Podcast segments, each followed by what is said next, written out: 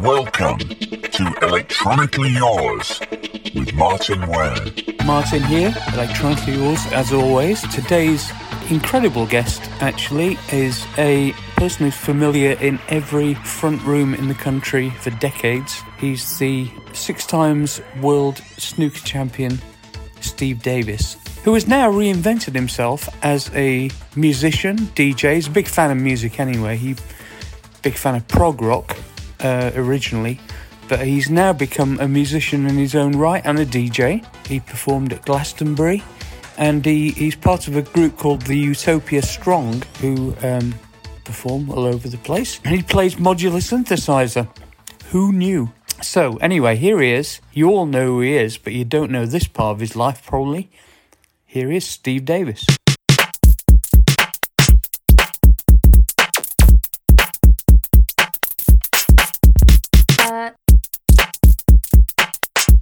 Doesn't help that um, because of the fact that I did, you know, I sort of, uh, you know, I know you're embracing the world of sound installations now. I've got, um, I've got a Bosch um, um, washing machine going on in the background. Uh, uh, it's got about uh, three minutes left of its last spin cycle. I thought you'd appreciate the uh, the field recordings. Well, I, I, I, I, think it sounds like a, a, track from an avant-garde album to me. Yeah. And also, three minutes a, left of a spin cycle. I think that's quite good. And also, there's um there's some workmen doing some you know there's a there's a dumper truck truck out the back. So I picked we picked a wrong time. It's perfect. No, it's, uh, listen, Zoom is amazing for cutting all that shit out. So that's why I use it. Anyway, um, First of all, just want to say how much I'm enjoying listening to your. Oh, thank uh, you. Your uh, your uh, medical grade music. Um, it's really good, actually, and very wow. interestingly constructed. Uh, I would recommend anybody who listens to um, to audio, uh, audiobooks to go and download it immediately. I think it's really good. Well, thank you so much. Well, we had so much fun writing it, um, especially during the, that weird time a couple of years back. It gave us a little bit of uh, of direction, and it was a strange book to write in as much as um, it started out being a sort of an idea to recommend loads of albums, and ended up being just a sort of story of a couple of people's weird obsessions that ended up meeting up with each other, and then um, the the weird, the strange thing that happened as a result of that, uh, but by DJing and also ending up in a band, which is you know, yeah, unthinkable, really. This is to. I mean, I know this uh, podcast will blow people's minds because I was aware of your work, uh, uh, uh, and you're dipping into the whole world of music and electronic music in particular. Um, without knowing it in detail, I knew you'd gone down that road. But I'm sure there are many, many people who don't uh, know this, uh, and this is your passion. And for you to kind of, um, suppose you call it reskill, isn't it, uh, in today's world, is a mind bending thing for, for a lot of people. Um, so tell us. Well, I, I'm going to go back into your influences in a minute, but just tell us how you got into the electronic music end of things, firstly? Um, well, I, I was always yeah, well for many for many years, in recent years as well. I've sort of started to enjoy listening to a lot more electronic music that I didn't know was around first time round. So, in the '90s, when I was in Sheffield, wandering up Division Street, I wasn't aware of Warp Records. Right. Uh, you know, I was into soul music and funk and stuff like that. Me too, yeah. Yeah, so I, I didn't even know about this stuff. And, you know, I didn't know of Sheffield's great history in this world as well. So um, uh, it was only later when I started to do a radio show on a local community radio station in Brentwood that I, we started getting, and I started doing this with Kavus Torabi in the end, but we started getting guests on, and a couple of guests from um, a, a, band that plays sort of electronic music um, were picking the music for the for the for the show, and they played a lot of electronic style music, and I thought, wow, I um, yeah, I didn't really know, you know, I was so ignorant of this. I, I was in a, a soul music rabbit hole and um, I then started to investigate, you know, the, the field much more so, which led me to going to Cafe OTO a little bit more than I'd ever done before. And I bumped into a gentleman called Mike Bourne, who was a support act on the evening of one one show, and he was playing a modular synthesizer. Ah, I looked at this box, and and I didn't really put two and two together and think, oh, this was um, you know, Tangerine Dream, you know, this Yeah. sounds over the years, but I didn't even. Yeah, this was in a small box, flashing lights and wires, and I thought, there's no keyboard. Wow.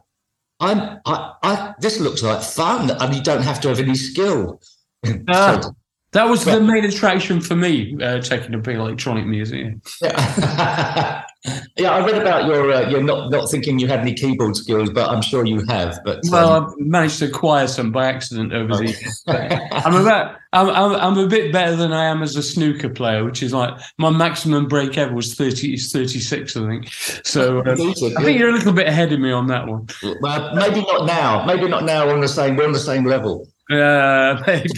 No, I, ended, I ended up acquiring this uh, this box of um, of magic, and my friends um, at the time I, I bumped into Kavus Torabi many years before, who was uh, you know a musician and um, you know and, and, and had been in bands like Cardiacs and Gong and this and, and well at the time not, but and then another friend of ours, um, uh, Mike Mike York, who who had been played in Coil towards the latter end of the years and um, in Current 93 and I sort of got some level of proficiency on on the modular synthesizer, but really it was controlling me to a, large degree.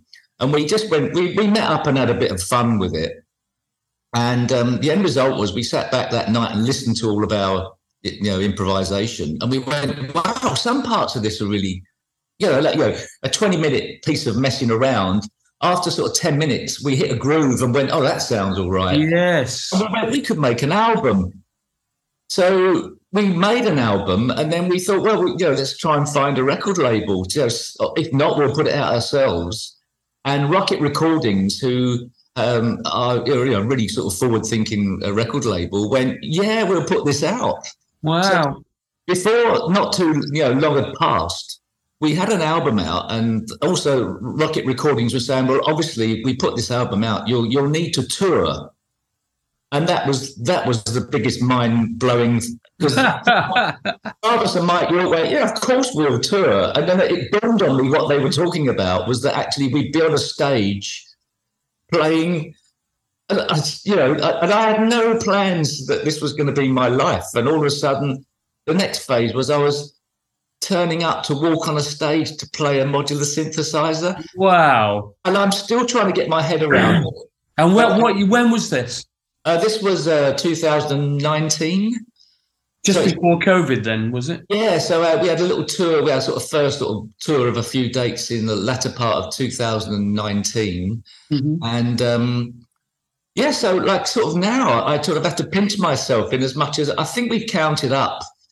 Yeah, because it's obviously only a small sort of you Yeah. know, genre, but I think we've done over 50 gigs. Great. And like, I don't. If anybody had told me, you know, five years ago this this was going to happen, I, you know, how could you have possibly have known what was going to happen? You Uh, that's know. incredible, isn't it? And uh, you do. Uh, uh, you're continuing to do gigs now. Is that right?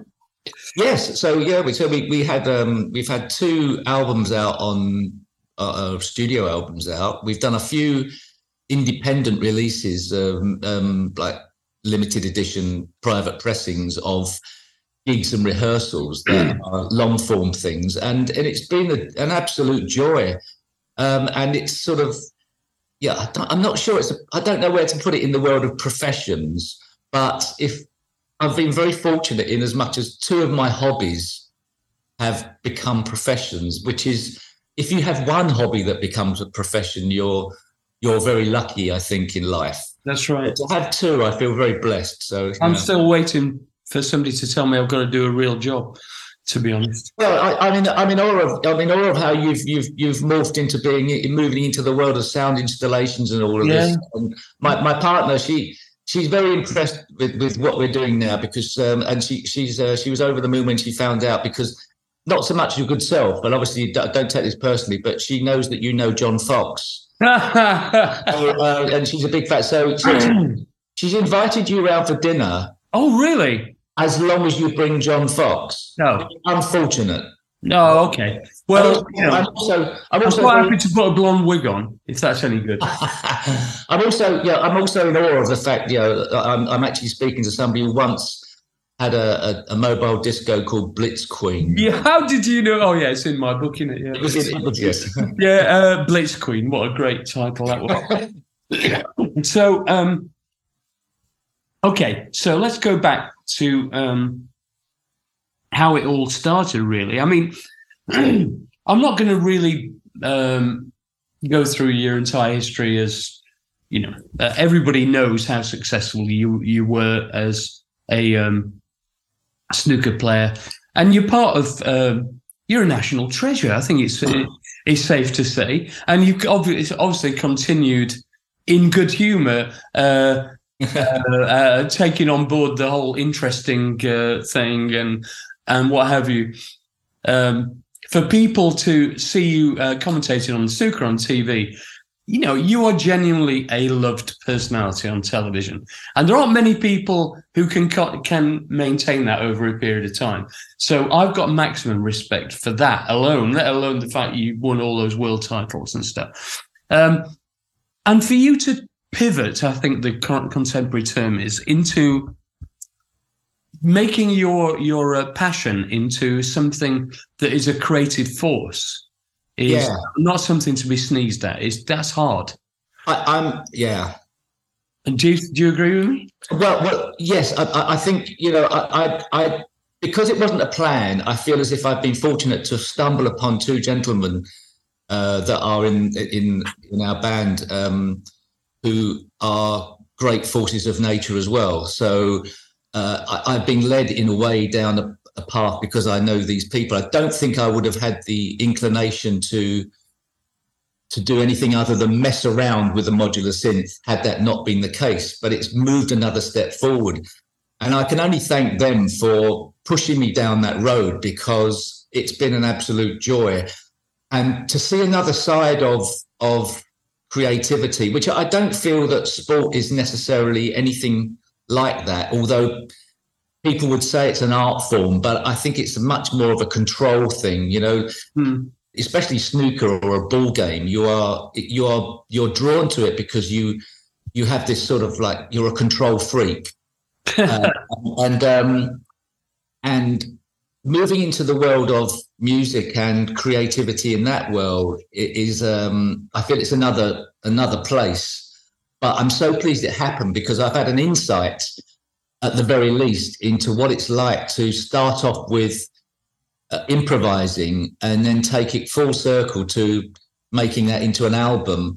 And also the scariness and joy of improvising on stage and then listening back to if it's been recorded and going wow there were moments of that that Yeah, were they were transcendent. Yeah. yeah and that and then pinching myself and thinking i was involved in that and i'm still sort of coming to terms with that there's a bit of imposter syndrome going on but i'm sort of getting there and um yeah what a, what a joy to have been involved in that so What's So the what, what's the brand of the synth? The modular synth is just a, a load of different modules all walloped in the in the box Well, So- like Eurorack or something. Yeah, all Eurorack stuff. Yeah, I've not um I've not gone down any road of uh, anything other than Eurorack really, and and I'm sure it would be a lot simpler on stage to have um, pre-programmed groove boxes and stuff like that. But the, the fun of doing Eurorack stuff is is what it was all about in the first place. So I still feel the need to go on a stage and be riding a riding a, a thoroughbred horse not really knowing what you know it could all go wrong and then hopefully That's the excitement of it, right? So, um, I, I know this from personal experience, but the the I've never been lucky enough to have a big uh, modular synth on stage. Mine was always kind of quite small and Roland System 100. But anyway, um, what I was going to say is, um, do you have an ambition to? Who are, who are your idols in this field? Now you're at this point. You know, you've got. I mean, I would probably say, in if I was you, I'd be going, "Oh, maybe I could be Vangelis," or you know, or I, I don't know. But what, who are your idols in this respect? idols would be, even though they're not old, they're not from the past that far back, because I because I wasn't really aware of that Yeah. sort of in the eighties and something. So if I was looking at the the people that I admire, um, obviously Autechre would spring to mind. Yeah, brilliant. Tim Hecker. Um, I really love um, a gentleman from uh, was he from Sweden, Biosphere, and also um, a German guy um, goes under the name of Gas. So I'm I'm very much into sort of a lot of repetitive electronic stuff that that that that changes and morphs over a long period of Time. And yeah, so dronescapes as well and stuff so, like that. yeah, so it's- and also sort of like retrospectively, like I I, I follow a guy on uh, YouTube who does a wonderful um, YouTube video, and he goes under the name of Stunt Rock Confusion. Um, stunt rock, all one word, and he's a he's a guy that he's a sweet um, he's a French guy who lives in Sweden who um, who used to be a techno DJ but has moved on to um, recommending a lot more ambient and electroacoustic um, and out there you know, musique concrète and things like that. And I follow some of his advice. He, he's got so much knowledge on great albums I've never ever heard of before. So I'm getting into a lot of the like the Nick Harris stuff and and Seefeel and a lot of these bands that I really didn't know around at the time. So yeah, I'm retrospectively sort of digging digging through a lot of his recommendations and finding that he has you know, he, he's got a great strike rate for the stuff I like that I didn't know was out there. So, you know, so, you know, How incredible is this that I'm talking to you about all this stuff in such depth? It's just uh, really blowing my mind. So you're kind of into. I'm going to go back to your prog rock roots in a minute because we have a lot to talk about there. But um, you're obviously into this kind of idea of a continuum performance. It's like this kind of evolving soundscape thing with sequences, etc., etc. And um, is it is it the how does that relate to your to the world of snooker? Because you must have you must have to have a kind of you must be have to be I don't know how to describe it, but you have to be in a real focus zone in snooker to achieve the kind of level of excellence. And I, I should imagine there's a bit of a similarity there. Well, I think the only similarity might be that you you have a certain amount of um, you're able to repeat a lot. You you want to do the same thing that, that you don't. Ah, But yeah, you don't you don't have a problem. You don't get bored quickly with something if you become obsessed with it. So maybe there's an obsessive nature there somewhere. But it also just may be a coincidence because I, I still don't think there's very much of a crossover between being very good at a control sport and having any interest in music uh, as a as a type of obsession. Yeah, but I, I want to interrupt you there. Sorry to say, when you're building a, a large break, because I love snooker, right? I'm just not very good at it. When you're building a large break, you you're in the world of visualizing. You know, many moves ahead, really, in terms of how you want to build that break. And I, you know, maybe this is a specious point, but there's a certain amount of that in the kind of semi-improvisational thing that you you're probably involved in. I've done some of that stuff. I did an improvised album with the BBC Radiophonic Workshop guys, the original guys, which was fucking awesome, frankly. Uh, and a lot of it was garbage. Uh, but the bits that were good, it's a bit like what you were saying. You go, I was there at that moment where it all came together, you know. And um, anyway, I think that probably all right. I've stretched the analogy between snooker and music far enough, but I do believe there is something in it.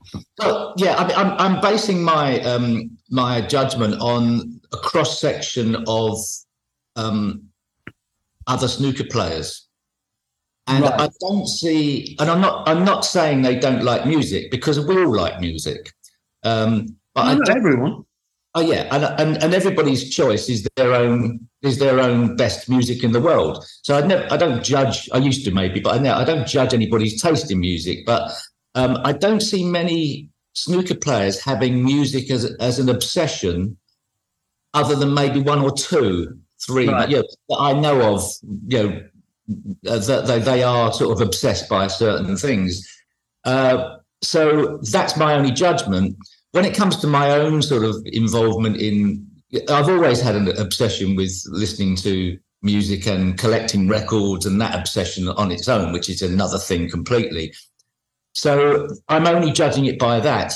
Right. But, well, maybe the same things apply, but I, I'm not absolutely sure that the the getting the ball in the hole obsession has really anything to do with the the the creativity area. I think it comes into it, obviously you're in a better position than me because you're judging it from afar, so to speak, or, or somebody else could judge it. But I'm not absolutely sure they have anything in common.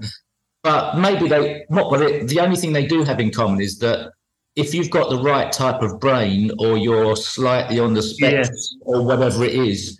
I think everybody is but yes, yeah. You have the possibility to be to go down a to go down a path that becomes much more intense than what is uh, whatever yeah. the norm is. I'm going to put this out to the podcast listeners. Actually, I need your opinions on whether you think the focus required for an intense uh, sport like uh, snooker is anything like the kind of focus you might need to have to create evolving soundscapes. There you go. That's a question I didn't think I'd be asking today. um, right, let's go, go. Go on. Sorry the other thing, which is something that you are very lucky at, and that would apply to, I suppose, going on stage and certainly playing a competitive sport, is you don't know whether you have the temperament to achieve this in a competitive environment. You may be very good in a club, uh, in your bedroom. You don't know until you actually then go to the next level whether you've got what it takes to perform yes. people. And that's another part of it. So I was very lucky that I, I had the right temperament to be able to play, not just be able to play. So, you know, that's something I don't think you can teach in the same yeah. way as you can't teach genuine musical talent. Yeah. Um, I'm always interested in things that go wrong for people. And you know, obviously, there's an enormous amount of potential for things going wrong in at the highest level of any sport you know, but uh, particularly solo sports, you know, you can just have a meltdown on a particular day and things just go tits up, frankly. Yeah. Um, and I'm I'm fascinated with how people respond to that. You know, say for instance, uh, uh, you you I don't know went out of the early stage of a world championship or something unexpectedly against a much lower rank. Do you how what is your response? What would be your response naturally to that?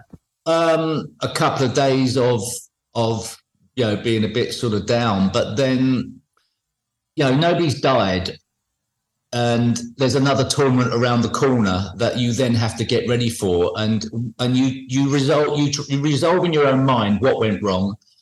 It, there may not have been anything went wrong. The other guy may have done person may have done very well. Um, yeah. And on the day you just had a bad day, and then you try to put right what you think may have been the problem, and then the next tournament, the next time you get the chance to do it, you get closer to it, and you get the excitement and the nerves getting. So there's always the the horse to get back on. Yes. Um, and whilst that's out there, you know, say the sort of like, you know, going back to Sheffield, where I've had some wonderful moments, and obviously a couple of other, you know, a couple of times when it wasn't so wonderful. Uh, and if it's in the public eye, it seems like it's a bigger event. But then give it a few months, there's another tournament. So yeah, yeah, yeah. That for me was I, I, didn't really ever beat myself up too badly about that. So, you know, I lost to Dennis Taylor in the final of the 85 final, missed the, the last final ball. But oh, I don't know, by October, I'd played a, a, match where I potted the final ball and it was then that scar has gone. Yeah, yeah. Uh, so far, touch some wood, that'll do. Uh, so far, other than some of the early live performances we've done on with the Utopia Strong, I've never had a, an absolute mare on. It's not gone totally wrong. For about a minute of a gig, I, I actually failed to turn my synthesizer main volume up, and then thought that the sound guy had messed it up. But I, I realized relatively quickly that was a bit of a panic. Yeah. And I've had a couple of times early on where I've wanted to run a million miles from where I was because I really thought that I was, you know, I wasn't able to do what was required. But I haven't had that in the musical world yet. So wow. Well, you- it will happen. It, it will happen, I assure you. Um, I, we once did a gig where um, we were headlining. I think it was Gay Pride in Brighton, and um, a big outdoor gig. And unbeknownst to us, there was a curfew at ten o'clock in the evening, and the previous bands had been going on slightly later, slightly later, and the producers had not really got it under control. So it came to our set, which was a kind of fixed length. And um, of course, we finished with Temptation, you know, M17, uh, big number. And it got to like one minute to 10, which is when the curfew was. And the guy from, from the local authority went up to the generator and literally pulled the multi-core out in the middle of Temptation. Lights went off, everything went off. Our manager, this was like something out of Curb Your Enthusiasm, by the way. Our manager at the time was a bit of a nutcase. He wrestled with the guy. We were watching it at the side of the stage. We're going, what the fuck is going on? He was wrestling with the guy to get the thing back in so the power would come back on. And they, they were fighting on the floor. Eventually, we got it back in and we managed to subdue this guy. Um, anyway, hope you never have to go through anything like that. It was really, there was like 25,000 people, you know. Anyway, Well, that's, Um, that, that- ah, but that's that wasn't your fault. no, but the thing is, when people are watching you, it all comes back to you, right? They don't know what's going on. They didn't see what was going on. They just go, oh, they're shit, you know. Anyway, whatever. Um, I recently watched um, the documentary called Trainwreck. Uh, um, oh my God, it's good, isn't it? uh, yeah, yeah. Was it uh, Woodstock 1999? Yeah. Fortunately, you weren't there. Yeah. Uh, did you have you seen the Fyre Festival one as well? Uh, they're so brilliant those things, aren't they? But I mean, that's America. Is America's? I, I actually know someone who um, was in was one of the four main prime movers for the original Woodstock. Uh, she was a friend of mine, and they said they literally had no idea how big or the scale of magnitude it was going to be. It was just like one of those moments in time where the, it was out of control. The original Woodstock I'm talking about now, and uh, fortunately there was a few problems, but mainly it was okay. But I can completely, having done, you know, we once played a gig to 300,000 people in Battersea Park, which is another gay pride event.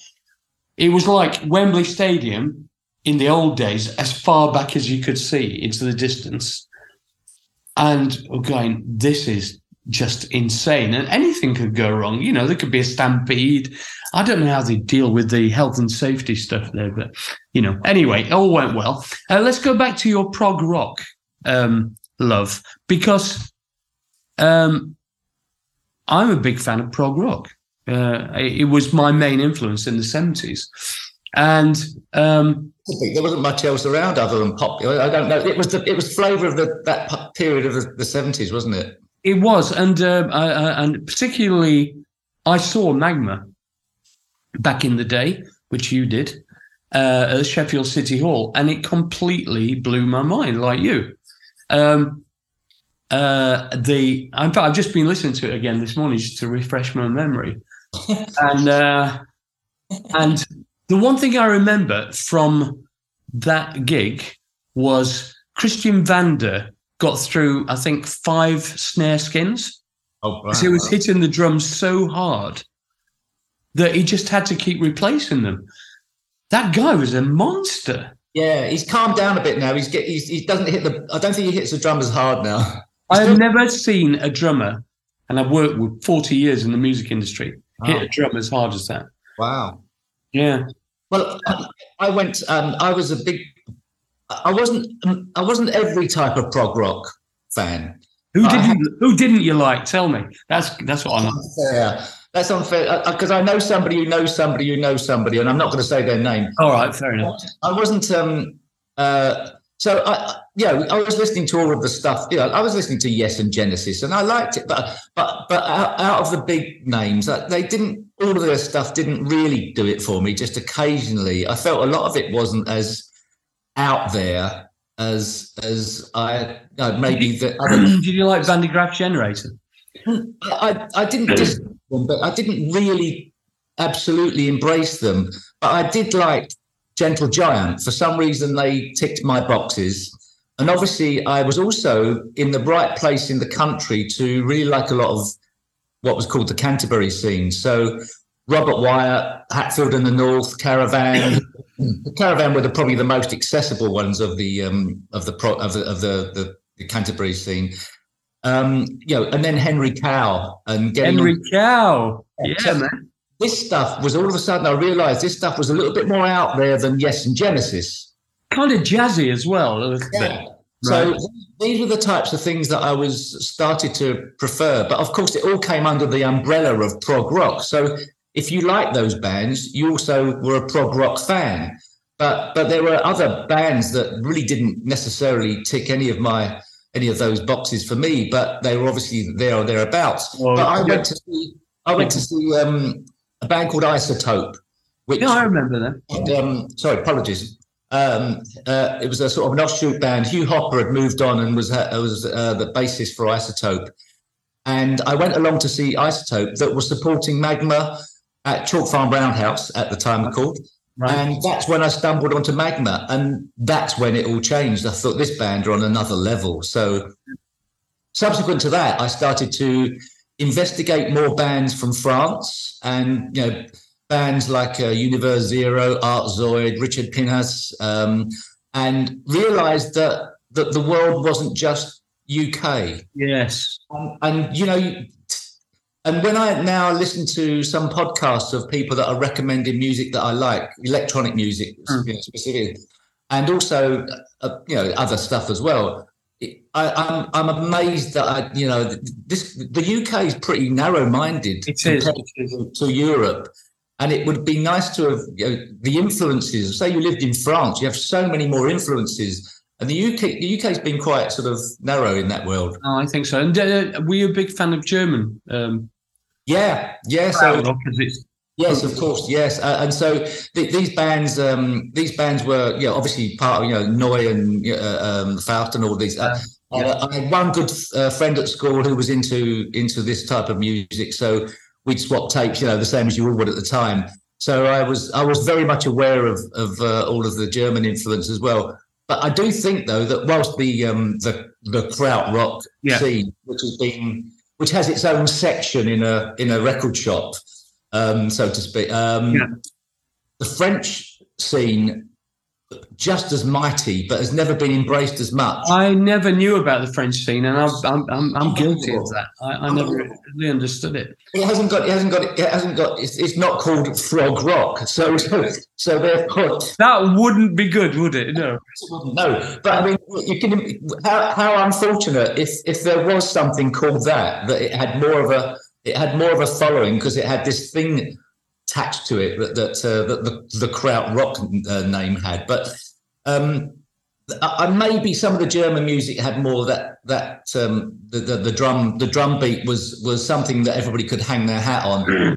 Yeah, I think- mean, some of it was pretty Yeah. damn abstract. I mean, I bought the um the early Fa- you know, the Faust album that was 50p. Remember that? Um, and I I also saw Gong. I know you're a fan of all that stuff. Uh, I saw Gong in their cheese rock phase, um, performing in the car park at Virgin Records at the bottom of the moor in Sheffield. And they were throwing out uh, paper plates with cheese rock like stenciled onto it into the crowd. I'm going, what is this? I liked it, but I couldn't understand it. You know, and of course you get Daevid Allen who goes on to do some interesting stuff. Um, Yeah. I was a big fan of um, Can. I really like Can. Funnily enough, they they weren't they weren't my f- favorite at the time, but I've sort of I've sort of like gone to like them now. And, and- one of the great things about it, they started to reissue or issue a lot of previous um, live recordings. And what was amazing was was how different they all are, and they were very much an improvisational band. Which so you know, big hand to that. Yeah, so so that that period of uh, the time, I wasn't really listening to a lot of Can back then, but um, I Yeah. was, I was definitely, you know, Neu, Harmonium. Harmonia, I think, were an amazing band. And I don't know.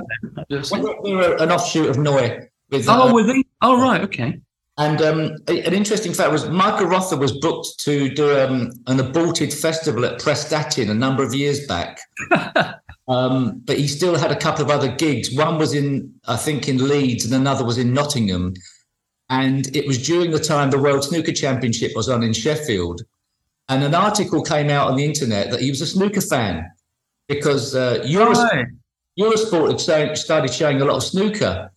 And so, um, it, in an, just in a random interview, I really like watching snooker. So I contacted him and invited him to the World Snooker Championship and met him. So that was really lovely. Oh, I love that idea. So, um, okay. So now, of course, your most successful record was Snooker Loopy.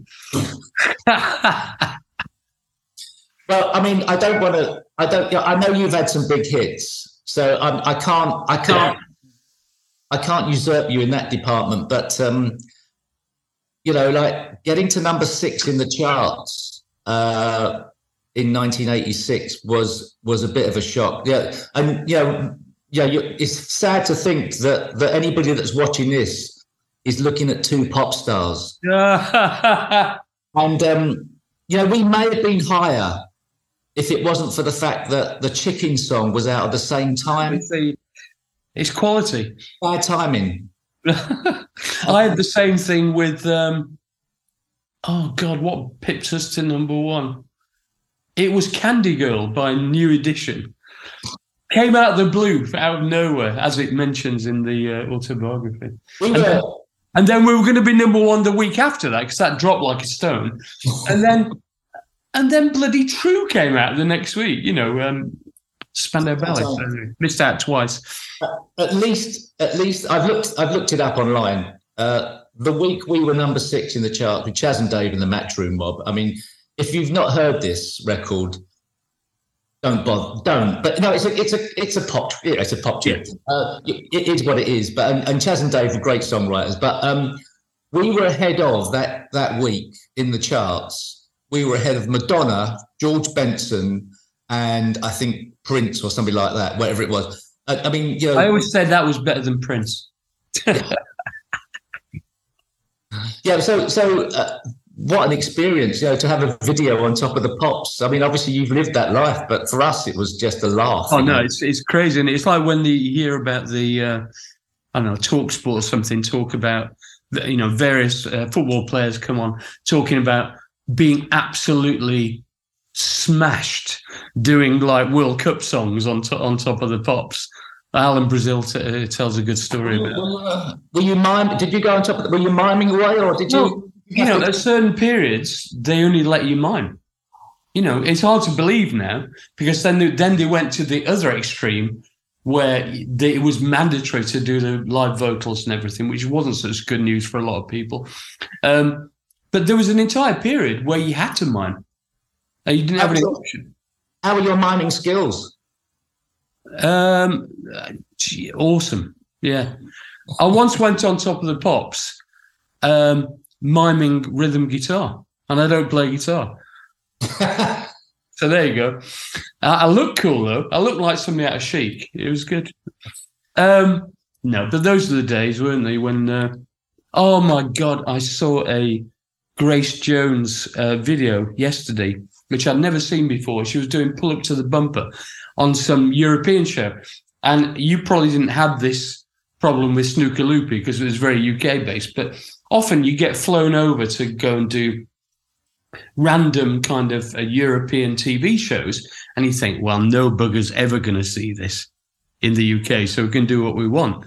Well, clearly, Grace was somewhat enha- enhanced, and she'd done this show. It was on uh, RTF, which is German, I think, is it? yeah, yeah, yeah.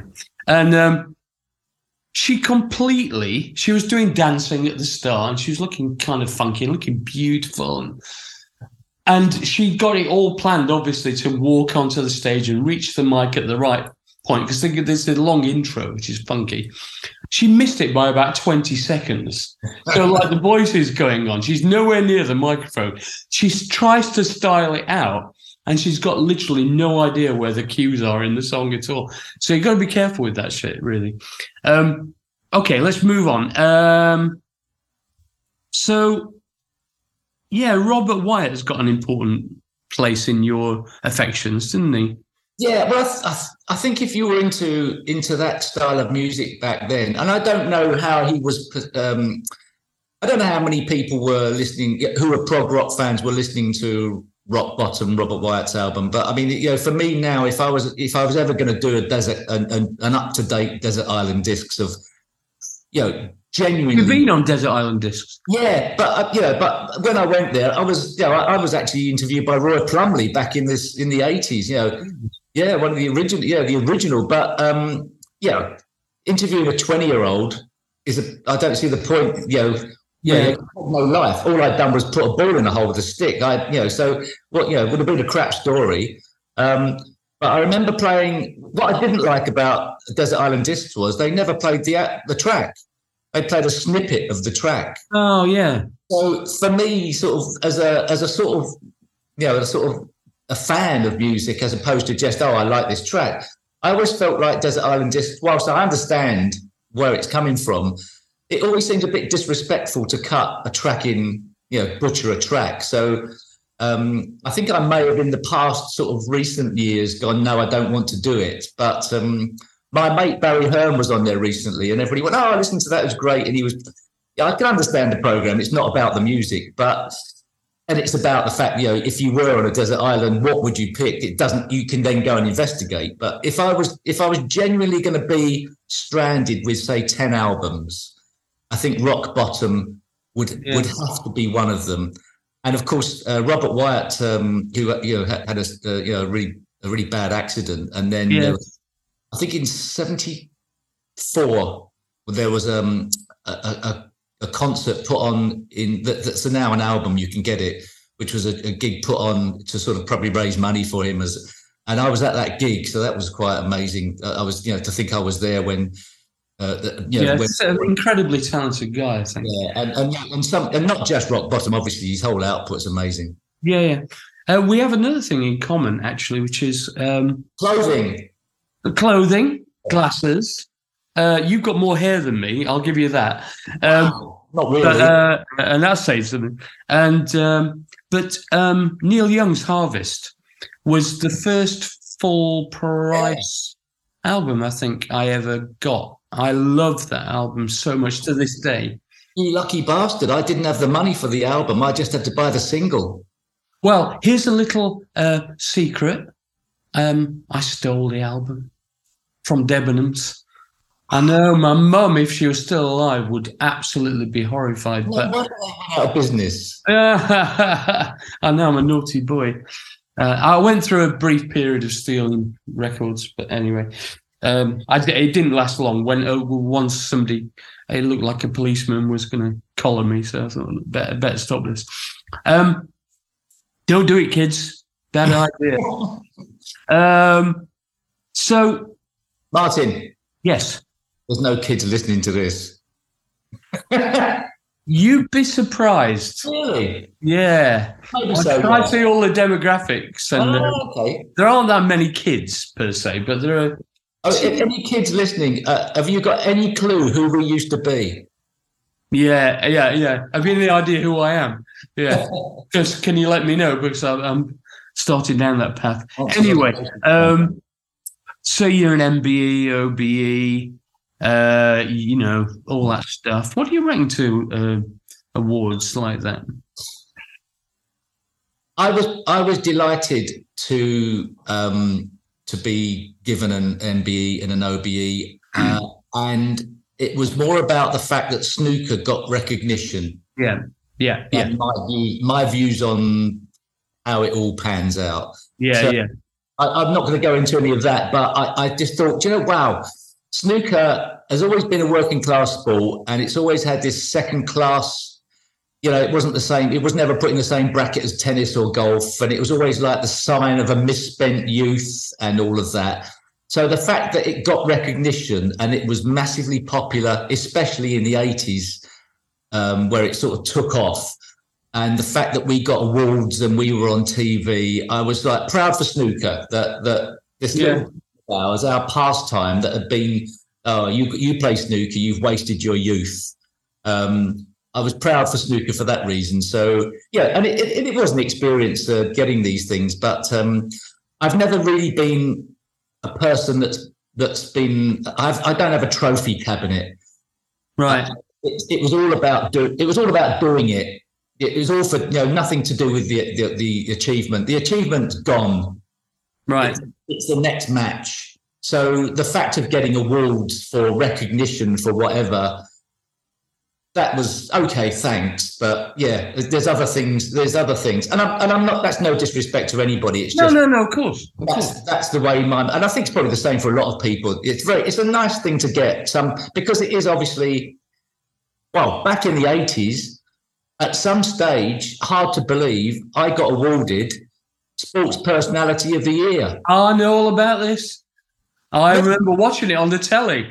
I remember thinking, this is fantastic. How did I get sports personality? Had personalities. Listen, you've got plenty of personality. There's no problem there.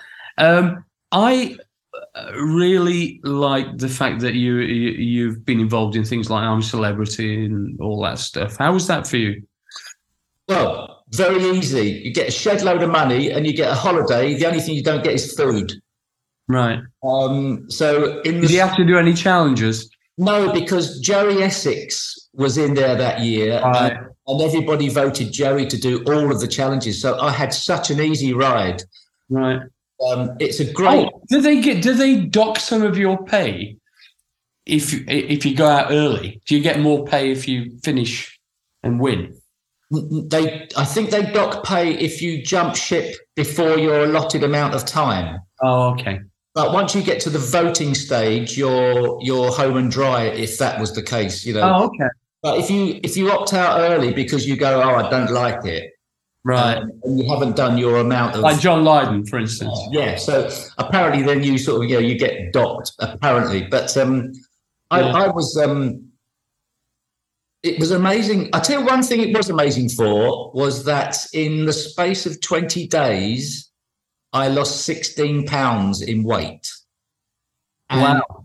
It shows how overfed we are in the West, doesn't it? Really. Exactly. And what it proved to me is that there's nothing wrong with being hungry um, because you're not going to die.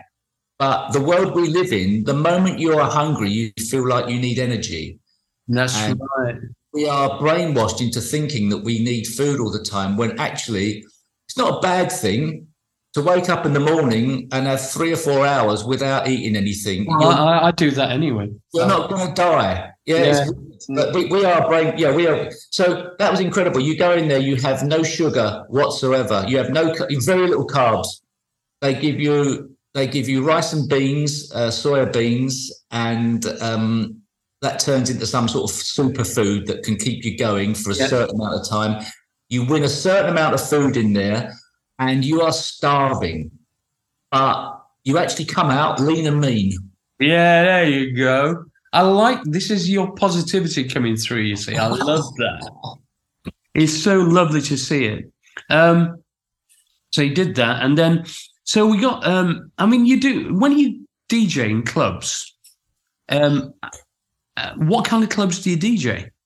Well, what happened was uh, I was doing a radio show at a community radio station in Brentwood, and then um, with Kavus Torabi, and we were playing a really eclectic style of music. And then out of the blue, um, a friend of ours said, "Oh, there's, there's a brewery tap room that wants to play music uh, the weekends. Do you fancy coming along, just spinning some?" So we started playing there for a while, and then our breakthrough, if if you could call it that, was um, a couple of gentlemen from um, a festival I'm sure you're aware of called Bloc Weekend.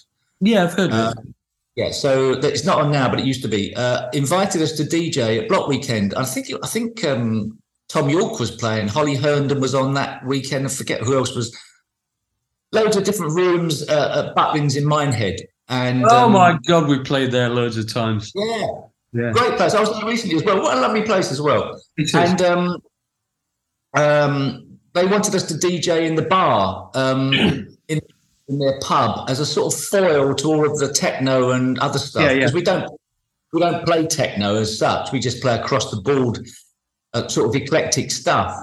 And BBC iPlayer did a feature on it, and then the next minute the phone started ringing, and our second ever official gig was Glastonbury. No.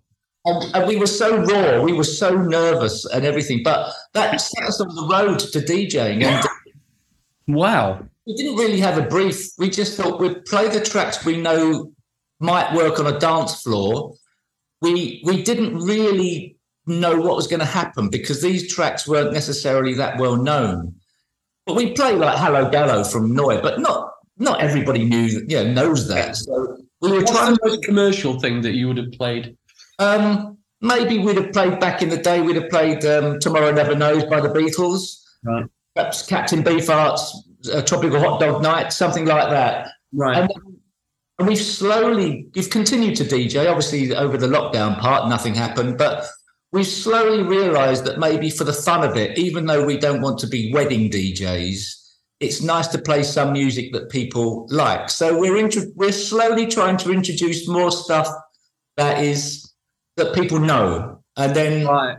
in in between that, um, uh, things that people don't know.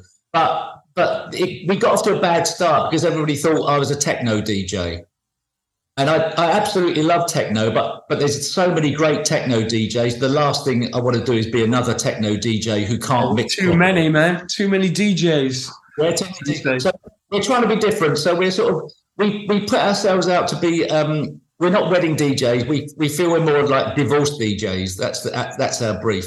And uh, do you go out under your band name or? or uh, Yeah, we, we um, um, for for a while, people thought my my um, my handle was DJ Thunder Muscle, and it's a long it's a long story.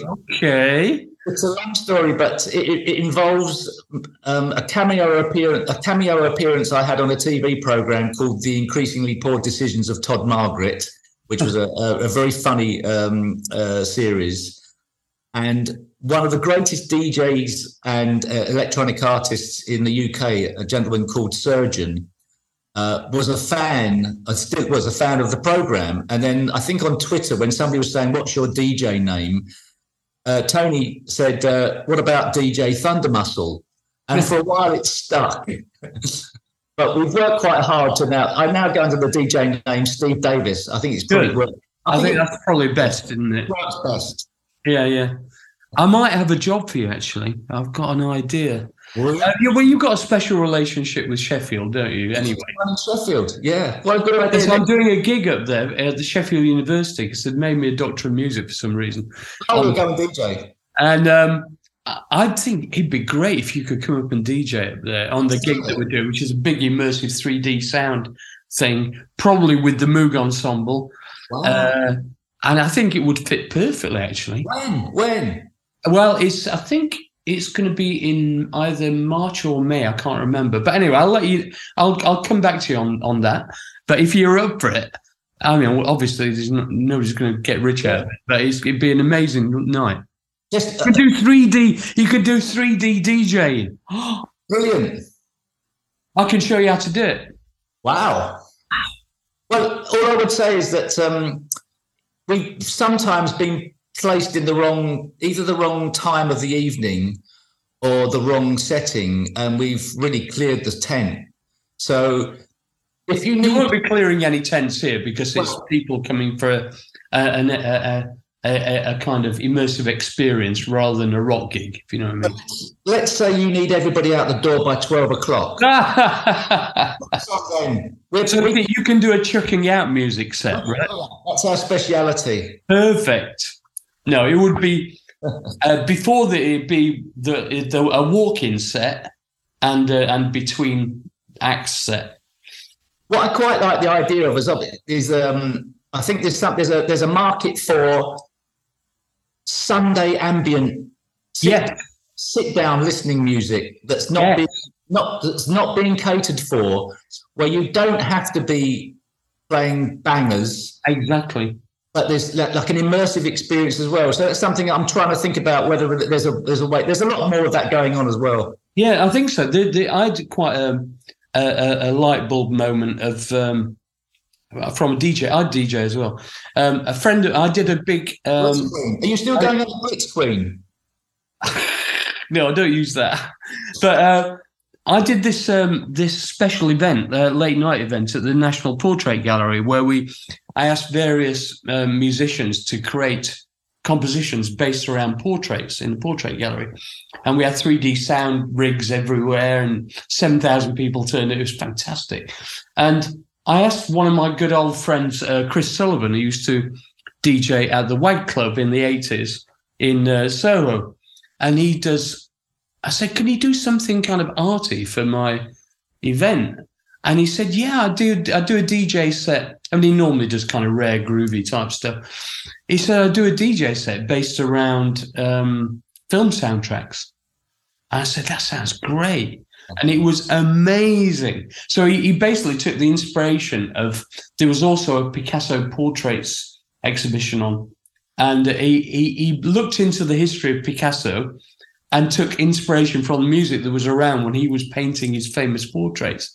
And I just thought that's the kind of creativity I like in DJing, not just banging out some one one two three BPM techno, you know. Yeah, yeah, yeah. Well, anyway. We've, uh, we've never mixed two records together, so we're, we're we're, we're selectors more than anything else. Yeah, me too. That's that's more my style. I'm not really into beat matching and all that. So I can do it, but anyway, we're on to the smash hits type questions now, which are really stupid, but uh, you know. I didn't know. I didn't know this. well, these these now it sounds like a quiz. I'm no good at those. No, it's not a quiz. No, no, no. It's just I need to know. Uh, for instance, what's your favourite film? One. Oh, it's not a quiz. Uh, uh, hey, look, and actually, I'm not going to, you know, kind of hold you to it. You can change your mind every day.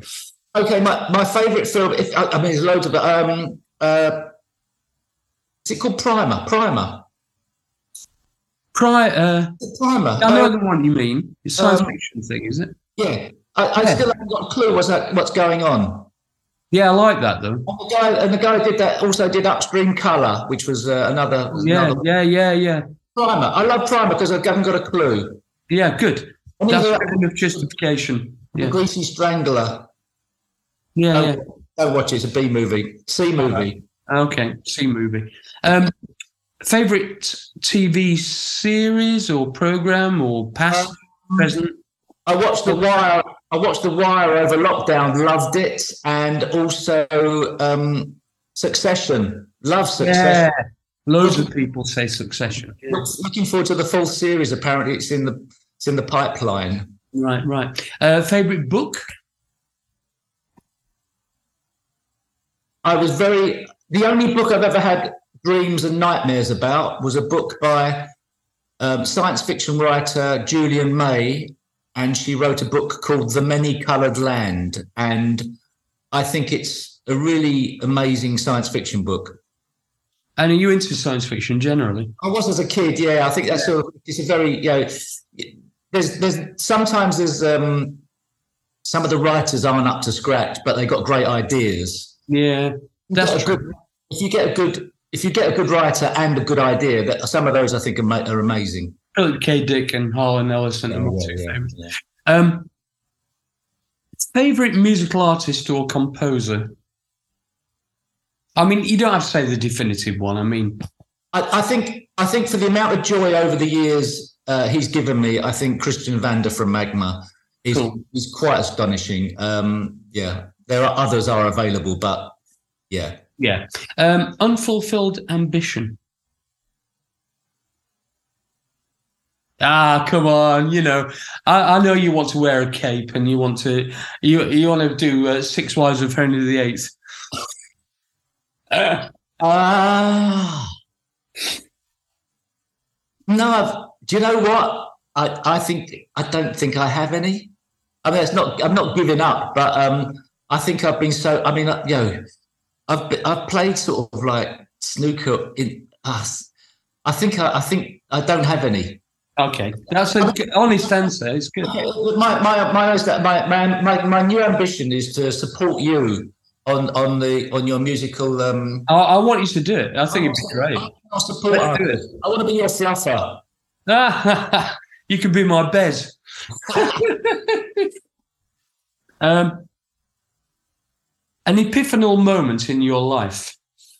I mean, a kind of handbrake turn, or a light bulb moment, or a Well, to some degree, I think we've talked about them. I would say, I would say, musically, I've had, a, a, an, I've not really thought of snooker as being anything uh, that way because once I started falling in love with it, it just was a journey I was on. But obviously, you know, winning the world championship was obviously something that you never knew was going to happen.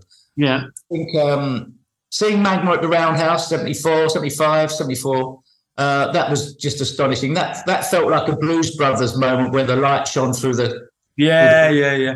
honestly felt like that for Magma. And I think then um, actually having a record out was something that yeah, was just like went and got it in your hands and went, what on earth has happened to my life that I've now I've now got I've now got um, an entry on Discogs that's not just Snooker Loopy. There you go. How mad is that? There you go. I mean, I felt the same when my uh, the actual physical book turned up of the auto, my autobiography. I thought, how did this happen? This is crazy. Uh, anyway, um, where are we? So, alternate. Oh, yeah. I mean, you've already had several, but um, if you hadn't have gone down the snooker route, what what alternate career do you think you might have had? Just an employee. Right. That's a great answer. I love that. I haven't got a clue. I mean, like you know, like back then, I don't know. I'd have might have tried to get it. I, I, I thought I was okay at maths, but I don't know if I, I was. But I, I might have ended up in, in the banking. Yeah, I don't know. I'd have been nothing. Yeah, nothing. I'm sure. It's just luck that I happened to be good at putting a ball in the hole with a stick. Wow. Amazing. And finally, what's your favourite synth? Well, as I've mentioned, I Yeah. can't I can't play a keyboard. I can't play I can't play. So my favorite synthesizer as such is um well I'll give a, I'll give a plug to a gentleman who I, is a friend of mine as well who who makes um, modular synthesizers or module, modules um, who comes out of Bristol called Bug uh, Tom Bugs and he's he has um if you're looking for better made stuff than Eurorack, which is Right. great as well, but it's miniaturized. This Yeah. gentleman, this gentleman makes slightly bigger um, modules than another sister on the. It's, I think it's called the Frac. Uh, Right. it's- it's slightly left, left anyway.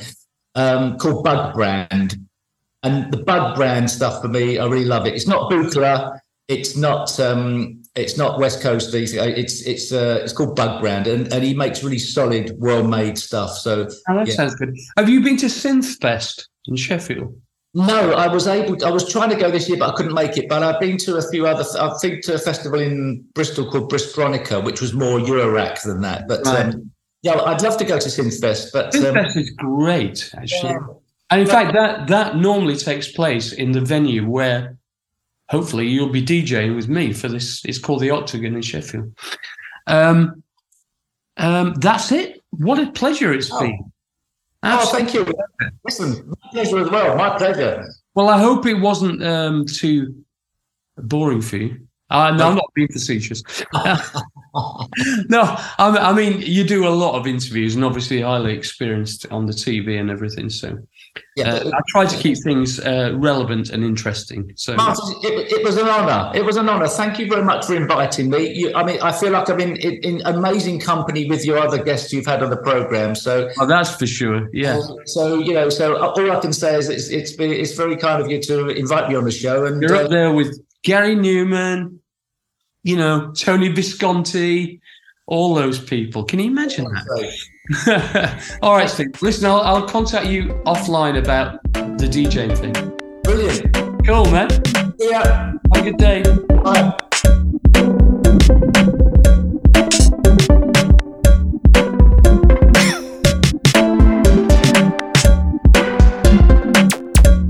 Well, that was a, re- a revelation, wasn't it? Uh, Steve Davis, what a, a really decent chap. I know a few people who've had dealings with him in the past and say what a lovely guy he is.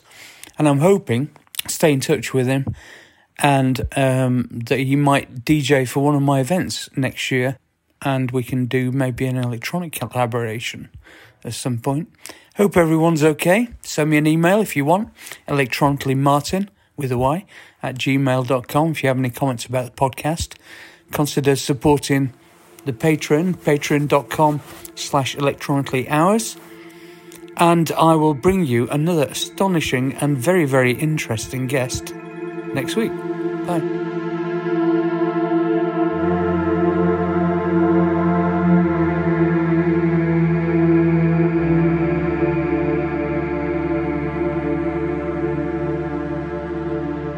Uh, this is from Matt Cole.